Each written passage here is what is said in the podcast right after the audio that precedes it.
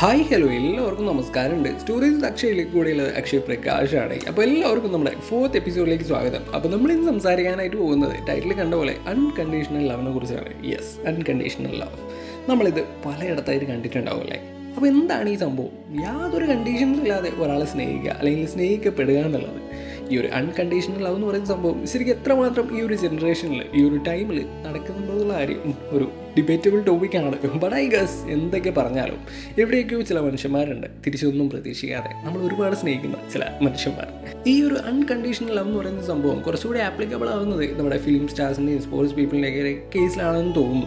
നമ്മൾ അവരെയൊക്കെ എത്രമാത്രം നമ്മൾ സ്നേഹിക്കേണ്ടല്ലേ അവർ ചെയ്യുന്ന കാര്യങ്ങളൊക്കെ നമ്മൾ കേട്ടിരിക്കുന്നു. അവരുടെ ഫിലിംസ് അവരുടെ മാച്ചസ് ഒക്കെ കണ്ടിരിക്കുന്നു. അവർക്ക് വേണ്ടി ചെയർ ചെയ്യുന്നു എന്നുള്ളത്.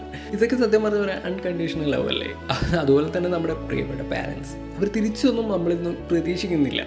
അവർ അവർക്ക് പറ്റുന്നതിന്റെ മാക്സിമം അവർ നമുക്ക് വേണ്ടി ചെയ്യുന്നു.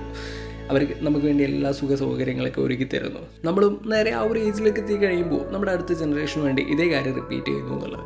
പക്ഷേ ഈ ഒരു കാര്യം നമ്മൾ അധികാരം വാഴ്ത്തപ്പെടുന്നില്ല എന്നുള്ളതാണ്. വാഴ്ത്തപ്പെടേണ്ട കാര്യം ഉണ്ടോ എന്ന് ചോദിച്ചാൽ സംടൈംസ് യെസ് അവർ നമുക്ക് വേണ്ടി ചെയ്യുന്ന കാര്യങ്ങളൊക്കെ ആ ഒരു ഗ്രാറ്റിറ്റ്യൂഡ് എപ്പോഴും ഉള്ളിൽ വെക്കുന്നത് നല്ലതാണെന്ന് തോന്നുന്നു. ചിലപ്പോഴൊക്കെ അവരുടെ സ്നേഹവും സെലിബ്രേറ്റ് ചെയ്യപ്പെടേണ്ടതില്ലേ?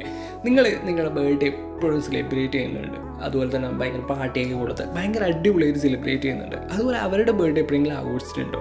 അവരുടെ ആ ഒരു ഡേ അത്രമാത്രം സ്പെഷ്യലാക്കി വരണം നമ്മൾ ശ്രമിച്ചിട്ടുണ്ടോ അവർ ചില കാര്യങ്ങൾക്ക് നമ്മളോട് വഴക്കടിക്കുന്നുണ്ടാവും ദേഷ്യം കാണിക്കുന്നുണ്ടാവും. ചിലപ്പോൾ അവരുടെ ശരി തെറ്റുകൾ നമ്മുടെ പേഴ്സ്പെക്റ്റീവിലെ പോലെ ആയിരിക്കണം എന്നില്ല. നമ്മളെ പോലെ ബ്രോഡായി ചിന്തിക്കാൻ പറ്റുന്ന പറ്റിയെന്ന് വരുന്നുണ്ടാവില്ല.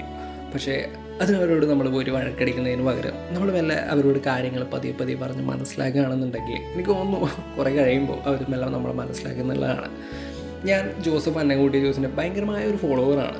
പുള്ളി ഒരിക്കലും ഒരു വീഡിയോയിൽ പറഞ്ഞിട്ടുണ്ടായിരുന്നു. നമ്മുടെ പാരൻസ് ഒക്കെ ഏതാണ്ട് അവരുടെ റിട്ടയർമെന്റ് ലൈഫിലേക്ക് കടക്കുകയാണ്.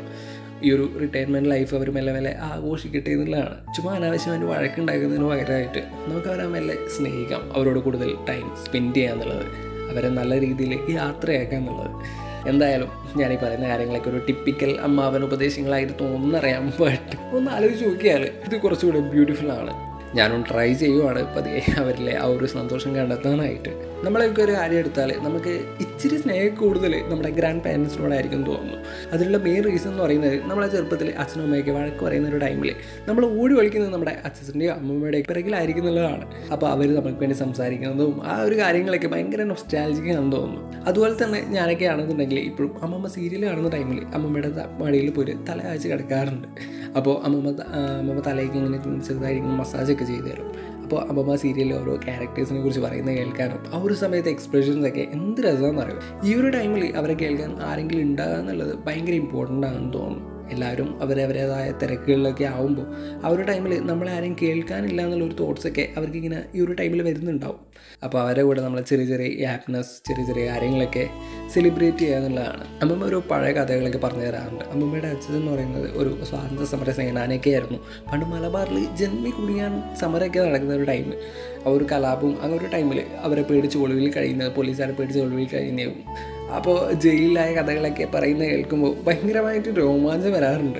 അതൊക്കെ വരും എപ്പിസോഡുകളിൽ ഞാൻ പറയാം. അല്ല ഈ അൺകണ്ടീഷണൽ ലവ് എന്ന് പറഞ്ഞിട്ട് നമ്മൾ നേരെ പോയി ഇപ്പോൾ സ്വാതന്ത്ര്യ സമരത്തിൽ വരെ എത്തിയിരിക്കുകയാണ്. യെസ് തിരിച്ചു വരാം അൺകണ്ടീഷണൽ ലവിലേക്ക് ഈ ഒരു അൺകണ്ടീഷണൽ ലവ് എന്ന് പറയുന്ന സംഭവം ഞാനും ഒരുപാട് ഫീൽ ചെയ്തിട്ടുണ്ട്. ചില ആൾക്കാരുടെ മെസ്സേജിലൂടെ അവരെ നമ്മൾ ചെയ്യുന്ന കണ്ടൻസൊക്കെ ഹെൽപ്പ് ആക്കി എന്നൊക്കെ അറിയുന്ന കേൾക്കുമ്പോൾ ഞാൻ ഫസ്റ്റ് എപ്പിസോഡിൽ ഒരു സ്റ്റോറി പറഞ്ഞിട്ടുണ്ടായിരുന്നില്ലേ? അവിടെയായിരുന്നു സത്യം പറഞ്ഞാൽ എനിക്ക് ഇത്രമാത്രം കെയർ ഇത്രമാത്രം ലവ് കിട്ടുന്നുണ്ടെന്നുള്ള ആരെയും മനസ്സിലാക്കിയത്.